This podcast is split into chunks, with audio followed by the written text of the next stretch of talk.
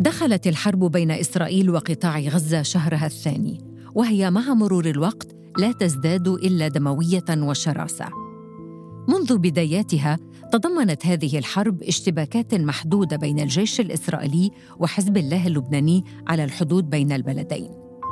الجبهة الشمالية لإسرائيل لم تخرج عن السيطرة كما كان يتخوف كثيرون. إلا أن المأساة وجدت طريقها إلى عمق الجنوب اللبناني بمقتل المصور الصحفي لوكالة رويترز عصام العبد الله في قصف على مجموعة صحفيين في بلدة علم الشعب.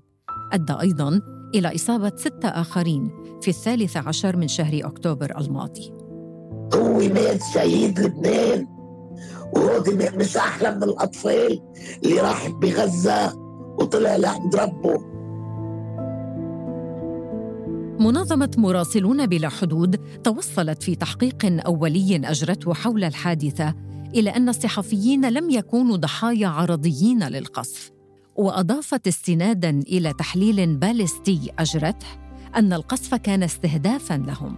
شهود عيان وجهوا أصابع الاتهام إلى الجيش الإسرائيلي فأعرب عن أسفه لما حصل وقال إنه يحقق في الحادثة. ومبين انه صحافي ولابس الصحافي حاطط الصحافي وحاطط الطاسة في حلقة سابقة من بودكاست زوايا استمعنا إلى صوت من غزة عن مأساة المدنيين من هذه الحرب. في هذا البودكاست نتوجه إلى لبنان لنستمع من عمة عصام ليلى العبد الله كيف أثرت عليها حرب غزة إسرائيل وكيف تغيرت حياتها بعدما خطف الموت الصحافي عصام العبد الله.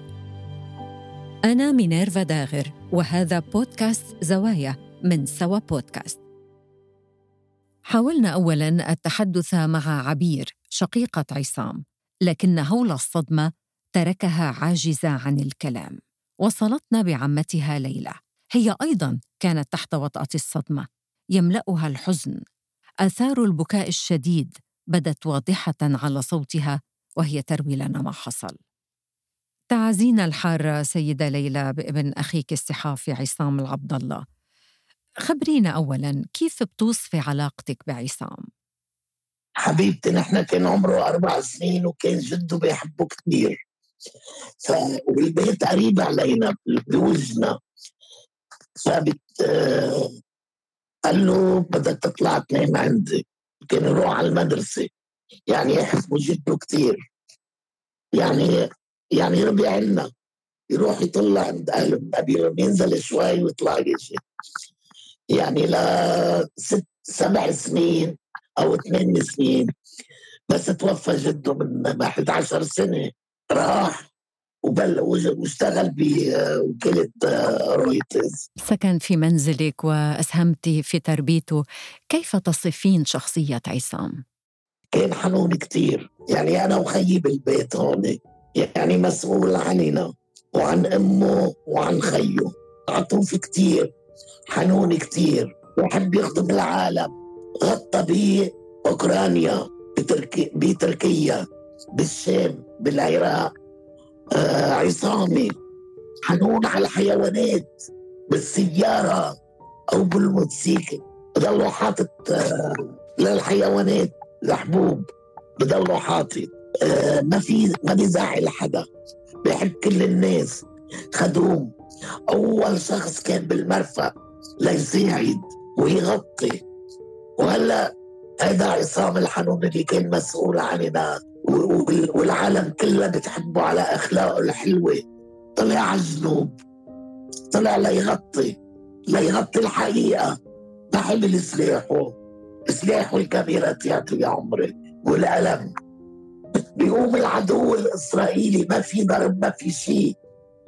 بيطرق صاروخ عليه على بطنه.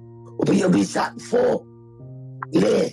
ابن خيي بعمر بعمر الورد. شو كان حامل سلاح ابن خيي الحقيقة الكاميرا تعطوا لأنه بده بده تبين الحقيقة شو هي يعني. هيدا هيدا هيك. وإله إله الله. مثل الأطفال اللي بعدها تحت الردم. هيدي شو ذنبها؟ بغزة. شو ذنبها؟ وين الإنسانية؟ وين الرحمة؟ هو مات شهيد لبنان. وهو مش أحلى من الأطفال اللي راح بغزة وطلع لعند ربه. مع مين تواصل عصام عندما كان بالجنوب؟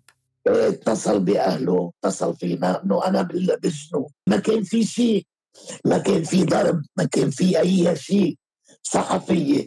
والجزيرة يمكن قريب قريب لهم كانوا صحفية كلهم. ومبين إنه صحافي ولابس الصحافة حاطط الصحافة وحاطط الطاسة مبين الطيارة دغري مباشرة شقفته. شو هو قاعد على الدبابة من خيه منه قاعد عم يوصل عم يوصل الرسالة عم يوصل الحقيقة. لا أكثر لا أقل. نحن حرقته بقلبنا. بس هو شهيد لبنان وشهيد الوطن وبنرفع راسنا فيه. كيف كنتوا تعرفوا أوضاعه؟ كيف كان يطمنكم على سلامته؟ على التليفون حكي مع خيه قال له أنا بالجنوب بس. وحكي مع بنت أختي يعني سلم عليها ببداره بس يعني. وصاروا يتصلوا اتصلوا في مرض يعني كان مشغول. كانوا عم يحطوا الكاميرا بي على المشهد يعني وقت كان بأوكرانيا كان يبعث صور يطمن. بس هون هون لا. لأنه بسمته عم يضحك يا وما عارف بدهم تجي إسرائيل العدوة انها دغري مباشرة. تترك الصاروخ ببطنه وتقصه شافتين هيدا ربنا بيحاسبهم. هيدا ربنا بيحاسبهم بيحاسبهم. ما بننسى هيدا المشهد. ما بننسى لهيدا المشهد ابدا. معلش سيد الوطن يا عصام أنت يا حبيبي. سيدة ليلى هل أرسل لك عصام لإليك أو لحدا من أفراد العائلة أي تسجيل صوتي ممكن نسمعه؟ لا لا يا حبيبتي يا ريت. يا ريت كنت ببعث لك الشريط المسجل يا ريت. يا تقبريني دغري دغري الطيارة دغري دغري انطرقتوا ببطنه والقصوا إزاي يا تقبريني يا ريت يا ريت يا تقبريني شهيد الوطن. هل كنت أنت وأهله قلقين عليه بالجنوب خاصة إنه كان يصير مناوشات على الحدود؟ طول طول الصحافه شغلتها بيصوروا يعني قلبنا مرتاح ما متوقعين لأنه ما كان في بالجنوب. ونحن بالخيام يعني كمان بالجنوب. يعني ما متوقعين قلبنا بارد. إنه مثلا بعد ما في شيء رواق نحن مرتاحين كنا حتى بأوكرانيا حتى بوين ما كان. نصيب يموت بالجنوب. ولبنان ولبنان رفع راسه فيه لأنه أول صحافي هلأ بلبنان بيستشهد. هو عصام العبد الله الحنون الطاهر اللي مسؤول عن عائله اللي مسؤول عن أمه وأخته وأنا وخيي. هذا اللي بقول لك اياه أي متى اتصل فيكي أو شفتيه آخر مرة لعصام؟ أنا كنت بالخيام اتصل فيي فبيقول لي كيفك يا عمتي؟ قلت له الحمد لله. وقال لي يا عمتي شو عاملة؟ قلت له يا حبيبي فوق بالضيعة أنا. قال لي ماشي الحال. قلت له قال مبسوطة؟ قلت له إيه والله مبسوطة كثير قلت له منين عم تحكي؟ قال من المكتب. قال لي بدك شيء قلت له لا سلامتك. نهار الأحد بيجي على الخيام بواحد الشهر واحد تشرين أول كان رايح بده يحضر عرس بالقليعة صورنا نحن وياه بالشاليه وراح حضر العرس. هيدي قبل قبل الحرب وقت اللي نزل ونحن بينا قاعدين أنا وأختي. تلفني من المكتب. قال لي بدك شيء يا عمتي قلت له أنا لا صاروا يتصلوا أخواتي فيي يقولوا لي إنه نزلت بلش في في مناوشات. قلت له ما بدي انزل نحن قاعدين مبسوطين هون. فقد ما أصروا علينا نزلنا نهار الأربعاء. كان هو صار يومين بفتكر يعني لأنه ما عرفنا نحن طالع على الجنوب.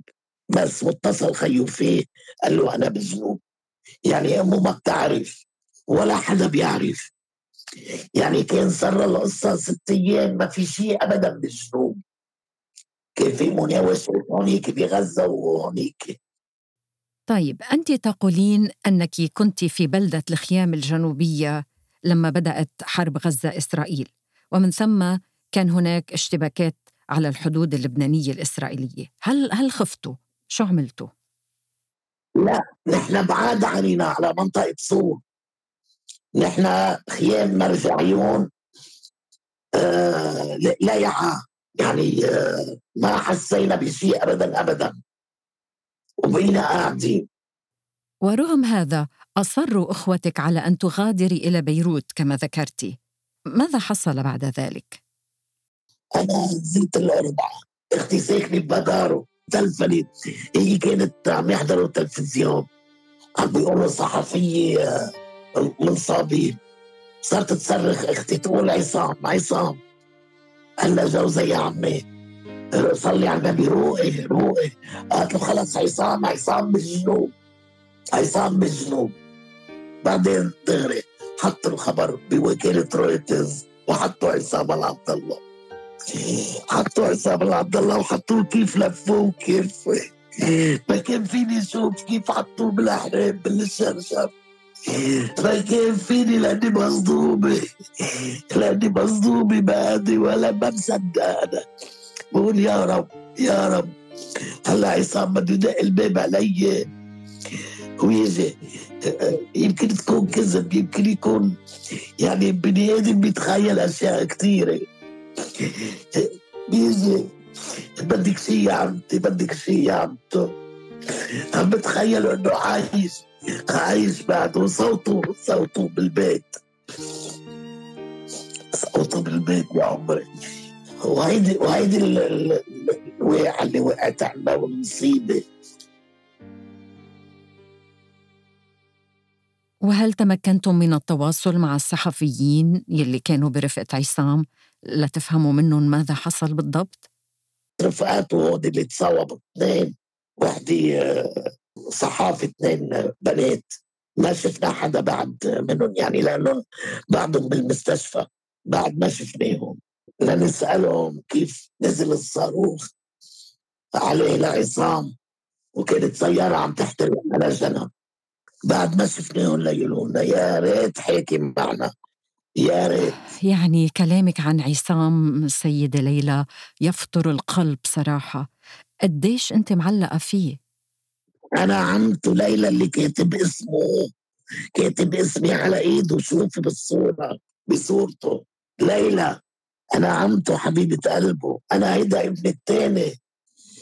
هيدا ابن التاني اللي أنا عاش عندي عاش عندي أنا. عاش عندي عصام يا تأمرني يعني شو بدي أقول لك أخلاقه. أخلاقه كثير حلوة أخلاقه. يا ريت تزعل حدا بك بيخدم كل العالم. قلت له بدي هالشغله بيركض ركض خدوم خدوم معرفاته كلهم. وخدوم لأمه وبيو صار له سنة وأربعة أشهر متوفي. أربعة أشهر بيو صار له متوفي. وأبا عصام هلا راحوا راحوا ورا منه. هيدا عصام الحرون عصام اللي, كل شيء كله حركة كله حيوية كله حيوية. الفراق صار بس إحنا رفعنا راسنا في شهيد الاثنين.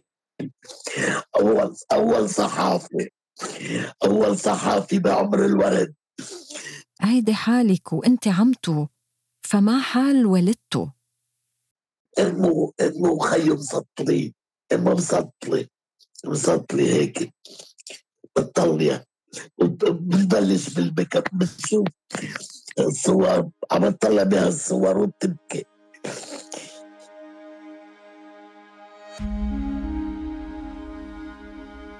تبكي. والدة عصام وعمته وأقاربه وأصدقائه. وفي الجانب الآخر من الحدود يبكي الآلاف أحباءهم. الذين خسروا حياتهم في الحرب لا بل ربما يبكي الأحياء على أنفسهم لأنهم يدركون أنهم حرموا إلى الأبد من رؤية أم أو طفل أو زوجة أو قريب أو صديق واللائحة لا تنتهي. كان هذا بودكاست زوايا من سوا بودكاست إعداد وكتابة مينيرفا داغر شارك في الإعداد عبد العالي الزهار. الإشراف العام لسوا بودكاست محمد فاروق عبد الرحمن. وأنا مينيرفا داغر إذا أعجبكم ما نقدمه يرجى تقييم المحتوى على منصات الاستماع للبودكاست. وأرسلوا لنا تعليقاتكم ومقترحاتكم على منصات التواصل الاجتماعي. نلتقي في موضوع جديد من سوا بودكاست الأسبوع المقبل.